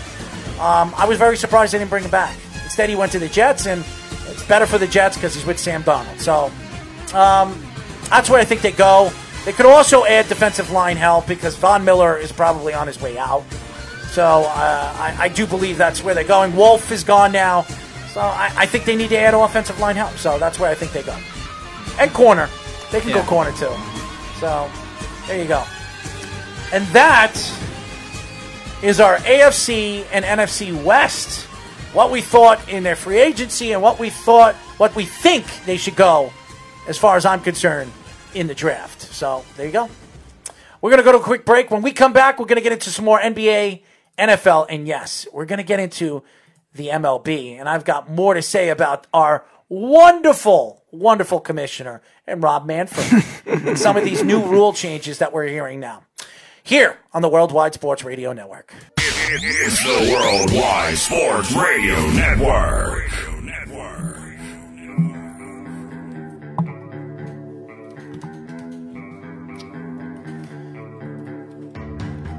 You are such a fool. You know that? That's Speedy Petey, guys. A fool. As you know, this is. I still love you, Speedy, but you are a fool. 631 965 4990. The fool is sitting right next to me. Yes, Mr. Vibrator himself, aka Jellyfish Man, is sitting next to me. As you know, this is the Worldwide Sports Radio Network, and this is Down to the Wire. We are live every Monday and Tuesday on Down to the Wire from 6 p.m. to 8 p.m. at night. Me and Speedy Petey, yes, the Airster with the Speedster, sitting right next to me, who is lost in translation, who does not know how to put on or wear a headset. Yes, that's Speedy Petey. And that, my friends, was Nirvana. Come as you are. As you guys know, we are huge, huge Nirvana fans. Anyways, I, I do want to get into uh, baseball. But before we get into baseball, I want to finish up with some base. Um, what was the story that we wanted to get into really, really in depth, uh, besides the basketball? Well, it was all baseball. It was the the, the spring training thing. It Oh, was yes. the pitching thing and the home run derby. Yeah, so we'll get into that first, but things. we'll get into that in a second. But first things first, we have a big fan, a guy that I highly respect who follows us throughout the country. He's from New Jersey, and he, he has interviewed a lot of big names in the last couple of days, and uh, he keeps on ticking and keeps on rolling. You can check him out by going to his champagne, yes, his champagne Instagram, and, and looking, and he could give you all the information. Mr. Nithin, what's going on, my friend? Hey, what's up, guys? And uh, my Twitter also. Don't forget my Twitter, two one three Yankees.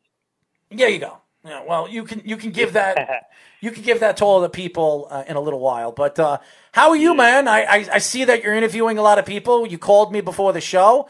I like what you're doing. I, I- you're very very smart, and I'll tell you why you're very very smart. This is the perfect time right now where everybody's sitting home doing nothing to reach out to athletes, analysts, and all different people that are doing nothing. And why not uh, give you an interview? And I think you've been very, very smart. And I love uh, the Yeah. interviews and all the different people that you interviewed. Yeah. So like, so this is. uh Thank you for having me on. But dang it, Earl, uh, you got Earl. Um, you, so I'm gonna mention your uh, show today to Homer Bush. So uh, just keep an eye on that. Um, but yeah, so I mean, it's a good way to connect with people now with during this tough situation, right? So. So. Not one with words, that's for sure. but uh, Nithin has interviewed, uh, actually interviewed Ed Reed this week. How was it like to interview a guy of that magnitude, one of the greatest safeties of all time, if not a top three safety? Best that coverage played? safety was, of all time. That was an oppor- That was an honor for him, for, him, uh, for me to get talk to Ed Reed, one of the former, I mean, best uh, defensive backs in the NFL, and he's a goat. So I feel like he's he's uh, that was a great uh, conversation I had with him. He's one of them. And, uh, also- he's one of them. I wouldn't say he's the goat. I think he, just like He's the best coverage safety of all time. Well, that's your opinion. That's not my opinion. But he was a great and safety. I had the opportunity to talk to uh, Brandon Jacobs, Mm-hmm. Quentin Cash, um, uh, oh, uh, and a couple, oh, Maury Jones-Drew two times, Mm-hmm. and we were talking about like mock drafts and all pretty much. Well, I'll tell you this, man. For a person that is, And then today, and then today was Amanda from uh, Celtic, Boston Celtics, Mm-hmm. and then uh, and then uh, was you. Actually, was you. I interviewed also a few times. Yes. and that was that was awesome. And then uh, and then tomorrow we got one. Thursday got a couple, and then Friday one so far. well, I'll tell you this. Uh, there's a lot of people in this business that do not reach out to people, aka Speedy Petey, who I've told over and over again over the the last couple of months, reach out to different analysts and this. I know he's busy, and I know he has other things going on for us, and he does all the other work, but. Um, he needs to he needs to go out there and reach out to some of these people like you do. I think it's a it's a great idea. I think to you you benefited from it. You've interviewed, like you said, Brandon Jacobs and Ed Reed and all the different guys and, and girls that you've interviewed that are in the business, that have been in the business, if not former athletes, uh, analysts that are very well known in the business. I I, I, Yeah. I give you a lot of credit. And and that's to me, when you go out there and you put the time and effort into reaching out to these guys, you're going to get them to say yes. And I, I think the more you put yourself out there, the more people are going to get to know you. So I think you've done a lot of a lot of good for what people want to do and what people are trying to figure out and and really get into while this COVID nineteen is really taking over the world.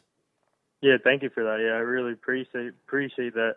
And uh, yeah, so I mean, it was a great opportunity for all of this to happen, and now uh, just keep we have to keep working at it and and stay and uh, at the same time, I'm trying to stay active. So Well, again, you're you're doing the right thing. You're, you're you have a podcast, and you can tell all the fans how they can reach you. But um, what did you think of Speedy's assessment of the AFC and NFC West? uh, uh, on, uh, I mean, You could say it. Speedy's an idiot. Just say it one time with us. I Uh, I Nithin I thinks was- Speedy is an idiot. You right? agreed with most of the things I said. Well, you, you, I do. It wasn't agree- yesterday. I do agree with some of the things that you say, but you say it too much. I mean, you get too much into depth. You really sometimes. I mean, a segment goes for 40 minutes when it should only went 20 minutes. I mean, seriously, this has been a problem for me and you uh, since we started this show. So, but I love you, Speedy. Again. Uh, and plus, your vibrator's coming out very, very soon. And guys, you could buy them in stores. Again, I will uh, post it up. I have actually the picture, the replica of the picture of what it's going to look like. You're going to go to Walmart and Targets near you. All you have to do is we'll get the dates, we'll post it up on our website, and you can get an autograph signing uh, vibrator from Speedy Petey. You guys, um, you guys should tune in to tune into tomorrow uh, with my interview with Rudy Reyes. Absolutely, I know. Uh, Like I said, I know Rudy. Rudy follows us. He's a big fan of us. I like Rudy, and I follow Rudy's stuff. Uh, Rudy, you can mention us and, and tell Rudy I said what's up. Uh, I have a lot of respect for what he did and what he does. He was at Miami. He was in. He was at the Super Bowl. Uh, I had a rough time over there, but he had a very, very good time. I, I watched all his interviews, and uh, uh, I give him a lot of credit. But he's put a lot of time in his Yeah. podcast and, and put a lot of time in this business to get where he is. And you only uh, envy guys that put their time and effort into it. And he just newly married too, Rudy. So um, uh, nice Yeah. guy, very, very nice guy. hmm Nothing to say over there, huh, Nathan? Nothing to No, say. no, I'm trying to. I'm, I'm, I'm setting up for this uh, Homer. All Bush right, thing at all eight, right. so- Well, Niffin, thank you for calling. I'll be tuning in with Yeah, no Homer problem. Bush. Check out Niffin. How do they find you? How do they find the interview? Oh, find me on. For, um, I'm trying to upload. The videos are still uploading, so it, might take a while. Well, how do they find the live tomorrow. coverage of Homer Bush tonight? Uh, on Instagram Live, Champagne Yankee Fitness underscore, and then uh, Twitter two one four Yankees, and uh, that's pretty much it. And then uh, I'm still uploading the videos, and hopefully by tonight or tomorrow, it's, it will be I will be posting it. So Well, just so you guys know, Niffin has been interviewing Homer Bush, became very close with Homer Bush. Homer Bush has been on a 30 30 show, 30 for sh- 30 show. Uh, a couple it was about five be- between five and ten years ago, and for uh, what what was the story? What was the thirty for thirty? What was it about? oh, uh, broke. It's called broke. Yes, uh, broke broke athletes, uh, athletes that have made a lot of money over the years. Uh, Antoine Walker was in it. I remember it. Uh, Who made a lot, a lot of money? Made I think Antoine Walker made over a hundred million dollars, and he lost it from gambling and, and drugs and drinking. Uh, and so uh, Homer Bush was on it, and he was one of the speakers on the show. So uh, Homer Bush is actually uh, interviewing with uh, Niffin tonight at eight o'clock on his Instagram and his uh, Twitter. So tune in. Homer Bush, who was an ex New York Yankee, won uh, a couple of uh, championships with the New York Yankees in '96 and I think '97, if I'm not mistaken. No, no, no, 98, 98.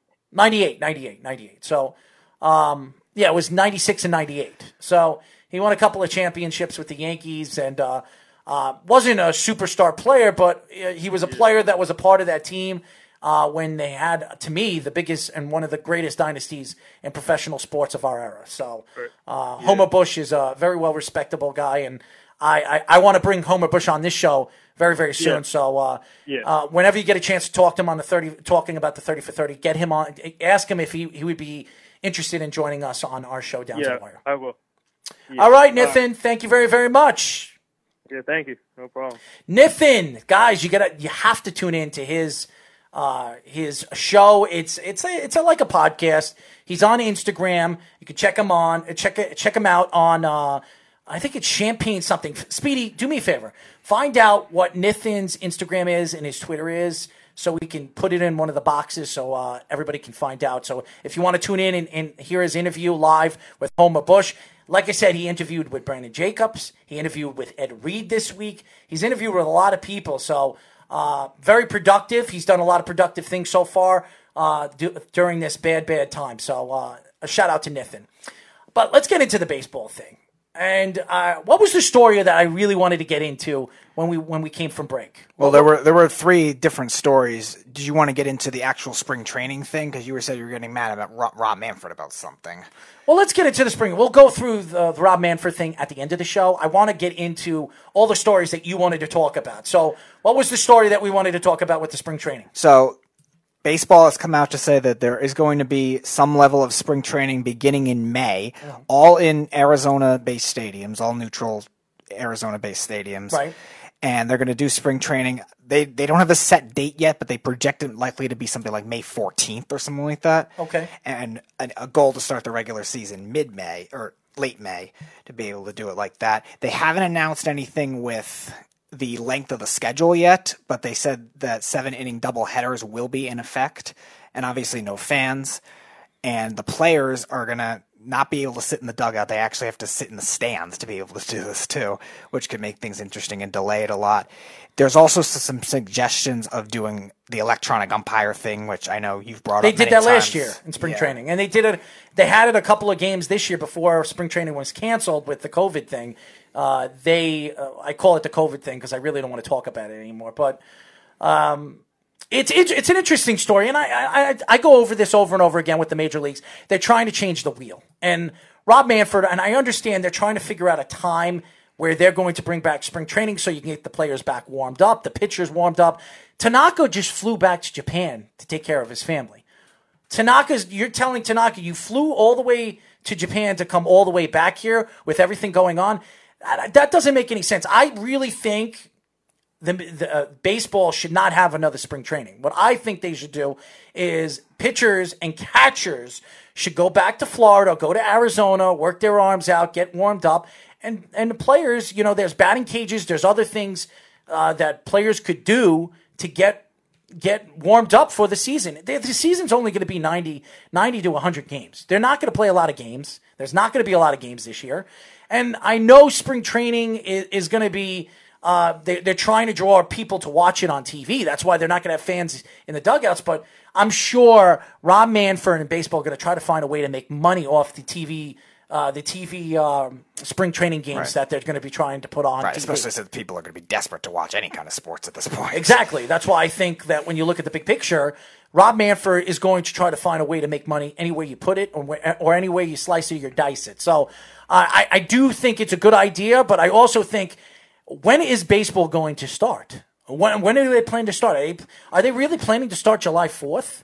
If they're planning to start D- July 4th, how many games are you going to be willing to play? Now, I understand baseball has said that they'll they'll push the games all the way through November and the playoffs to start in November. If it starts in November, last November, I mean, it wasn't cold. I mean, the cold. I remember the coldest day in November was 35 degrees. It was one day in November, and it was I think practically that was later in November, though. yeah, but it was practically in the 50s and the 40s. It's still not baseball weather. It really isn't. And it could get cold. It could snow in November. It could affect a lot of playoff games. So, and then having the World Series in December, I mean, does that make sense? Before Christmas time? I mean, with baseball, I mean, I'm sorry, with football, um, with football going to um, January when, when the playoffs start at the end of December, January, and then you have basketball and hockey starting. I think it's just too much sports bunched together as one. It doesn't, and I understand everybody's going to say, well, we haven't had any sports for almost a month. So why not have all these sports going on at the same time? So we have too much sports. I understand. There's never too much sports. But again, when you follow all these teams and you're an analyst or, or how about this? Are you're just a big, huge fan. Why do you want to watch and that, and why do you want to watch baseball, hockey, football, basketball? They try to transition it from one sport to the other sport to the other sport. And then all of a sudden, after that, you have college football. You have the the, four, the four game tournament in January and at the end of December. And then you have March Madness two or three months after that.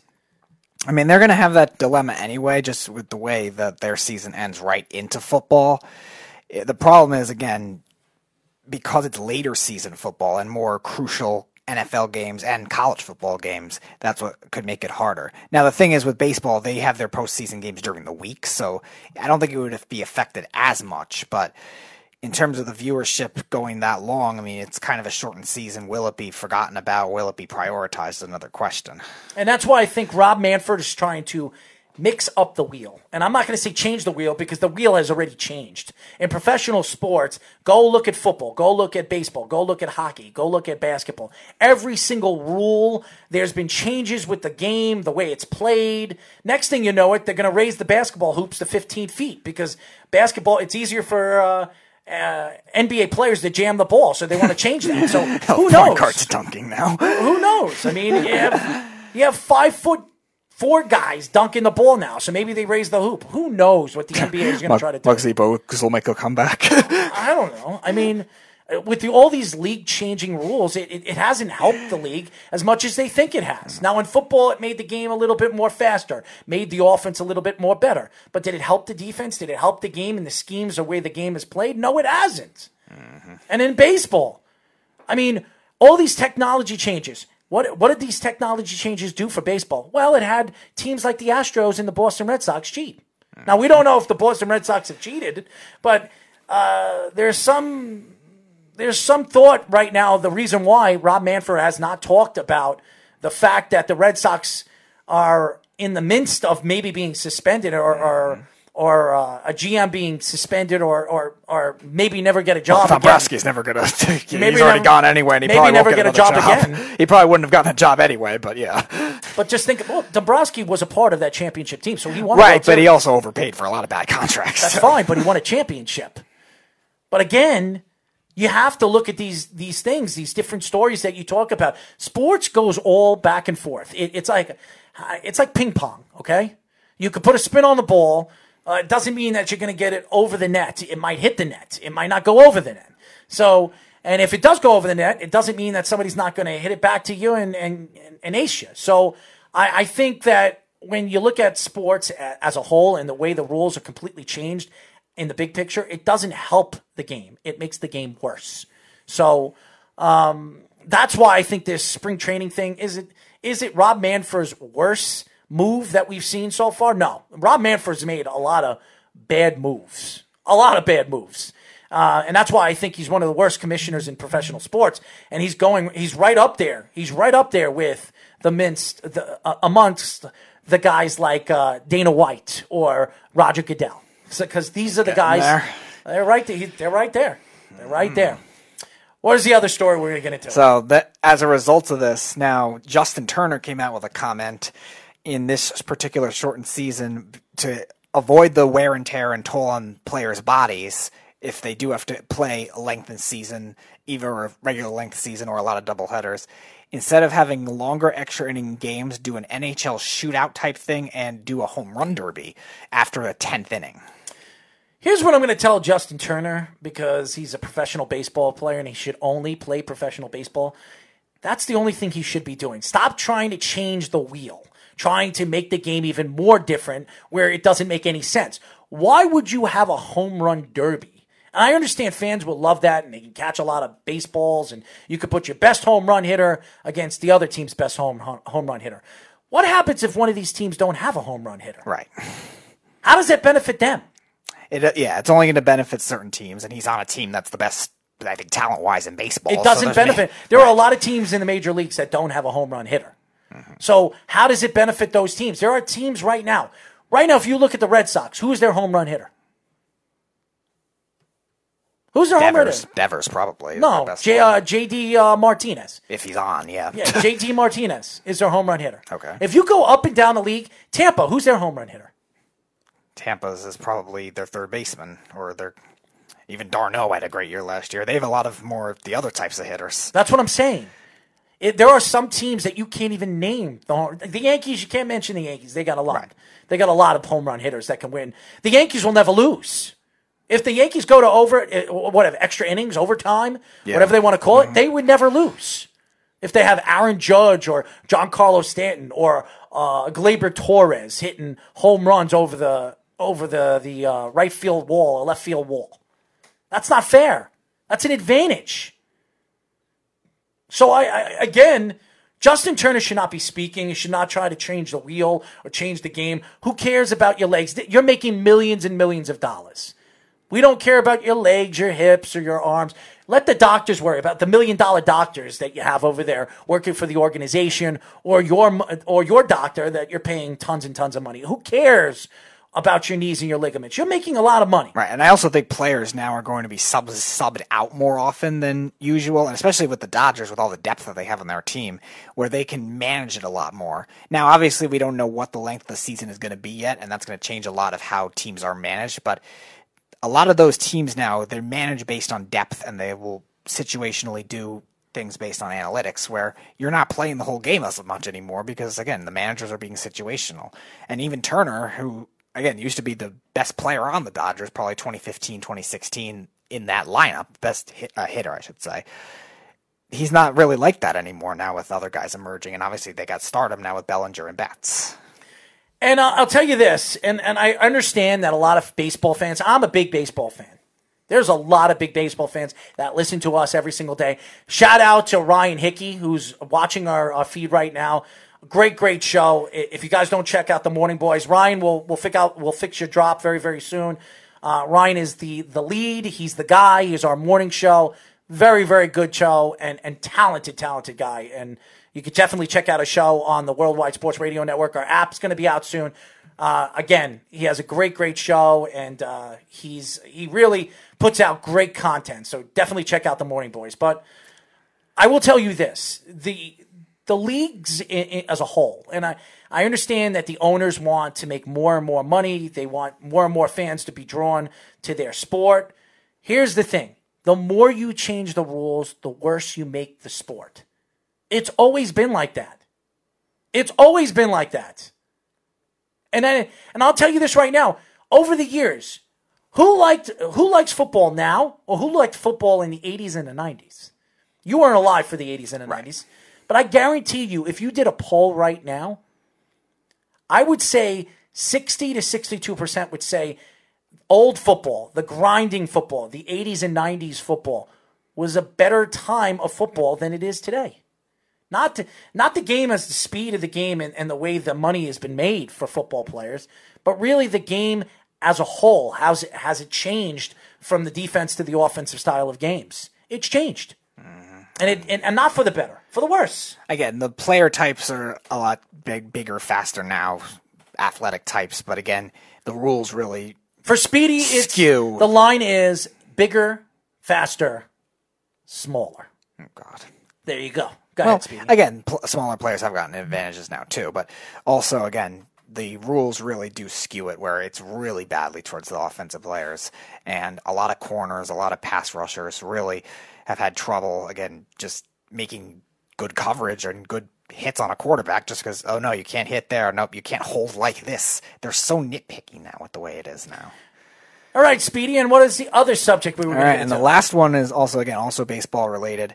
The Yankees' new pitching coach Matt Blake says that as a result of this potentially shortened or again disproportionate type season, you're going to see more pitchers on major league rosters than you will ever see before. Now they do have an extra roster space this year. It is a 26 man roster now, and they don't have the September call ups anymore. But again, they expect he expects somewhere between 14 and 16 pitchers on a roster in comparison. Normally, you see like 12 or 13. He expects that to be a new normal. That's not new news. We all knew that was going to happen. Baseball is transitioning. And I'll tell you this right now the starting pitcher is going to die. And what I mean by that is their leagues and, and I mean the league has changed and teams are changing. And the GMs are changing. They'd rather pay the top relief pitchers three year deals worth about $20 million than paying a starting pitcher a seven or eight year deal worth about two three hundred three two three hundred million dollars. So I think the leagues is transitioning, and I think this uh, what do they call this um, when they start all the reliefs? What they call it? openers. The openers. So I think you're going to see a lot of that this year, especially that the season is is going to be broken down to probably 100 or 110 games. I think you're going to see a lot of teams play the opener, and I, I do because uh, you don't have to pr- press with your pitchers, your starting pitchers, and you don't want to wear your pitchers out, especially with a short season where you expect them. And everybody's going to say, "Well, they pitch 162 games. If they cut it down to 100, that's better for the starting pitcher." Not necessarily. Now, you say the starting pitching is going to completely die out, but don't you also think to an extent that I'm not saying it's going to die out. I'm saying that owners and GMs are going to look at paying these pitchers that kind of money, money like uh, like, like the Yankees paid um, Cole. Uh, three hundred and twenty-six million dollars. I don't think the Yankees are going to want to pitch. I don't think any team is going to want to uh, pitch a pitcher who's making uh, every every fifth day three, 38 37 million dollars. That's fair. I also think though too because of pitchers getting hurt more often, and also there's not as many good pitchers anymore. There's just a lot of like average type pitchers. You still could use them to an extent, those types of ace type pitchers. Now, how it affects your salary cap, I don't know. The Yankees getting Gerrit Cole again, you don't normally see pitchers leave their their team. Most top pitchers stay where they stay where they are for the most part. But again, in terms of the having that guy that could still churn out innings to give give other guys rest, because again, they can only do this call up stuff so much more pitchers on a roster so much because there is only three minor league call ups a year and minor league options. So they can only do that so, so long. So I still think they are valuable to an extent. Maybe from a money standpoint, yeah, I don't think it will be, but in terms of the strategy of the game, it's still necessary to some extent to have at least maybe two guys. So there you have it with Speedy Petey and his thoughts. And my thoughts with uh, Rob Manfred's situation. Rob Manfred needs to stop trying to change the rules of the game. The, the, the game was built – and and where the game is as a whole is is been the game for 100 years. And I understand the league is trying to speed up the game and try to speed up the clock and and I understand the whole, you're not going to speed up the game the way they're trying to speed up the game. The way you need to speed up the game is try to get the batters in the box quicker. That's the, that's the secret. It's not the pitchers, it's the batters. It's the hitters. The hitters are standing out of the box, playing with their gloves, wiping their own ass, and then going into the box. I mean, it takes too long. It ta- it really drains the speed of the game. Right. That's the that's the secret. That's what what baseball needs to do. Right. And I also think they're trying to do it the three batter minimum, and they're only going to micromanage that more or just as much depending on how your team is structured too. So you might have less changes as a whole in terms of the amount of pitchers used, but you but you're going to have changes more often, which isn't going to help in terms of trying to keep attention on the game either. So you have those kinds of instances you got to worry about. And again, with rosters developing into depth, you're still going to have a lot more changes than you have been in the past because of the way the analytics have taken over the game. And that's it for our show, ladies and gentlemen. We will be back uh, on Thursday, and our show will begin at 6 p.m., as you know, below the mic. Which, guys, I want you guys to vote for below the mic. How do you do vote. that? You go to rtfsportsnetwork.com, vote, and hit below the mic if you guys haven't voted yet. Vote every day. You can vote every day on every one of your tablets, your phones, your computers. We're up. Our show is up right now uh, for uh, show of the month. Uh, below the mic uh, for for three shows, and I will tell you guys this: uh, we started two weeks late from all the other shows, and that's why we're we were behind. We had 0% two days ago. We're up to 25% uh, in two days, 48 hours. The other the other two uh, shows are at 40. I think it was 42 and 33 or something like that. Yeah, so we're, we're catching up, and hopefully in the next 15 days we can catch up and possibly win. So vote for us, RTF Sports Network. Yes, RTF Sports Network.com. Hit vote, hit below the mic, and vote. Do that every day on all your tablets, phones, and iPads. And also within the devices, if you have multiple internet browsers, multiple social medias, you can click a link. You can do it like that too to get even more votes. There you go. So thank you very, very much, everybody that's voted for us. I really appreciate you guys and hoping to catch up and win. So I, I want to win. I want to beat these guys. I want to beat Twist and I want to beat the other shows. I think we're capable. I think our show is just as good as theirs. Love those guys. They're great very talented, but I want to beat him. I, I want to win. So there you go. Shout out to Ryan Hickey. Shout out to Nithin. Shout out to everybody that listens to our show every single day. Tune in on Thursday below the mic at 6 p.m. Yes, hopefully the the the show of the month on the RTF mm-hmm. Sports Radio Network.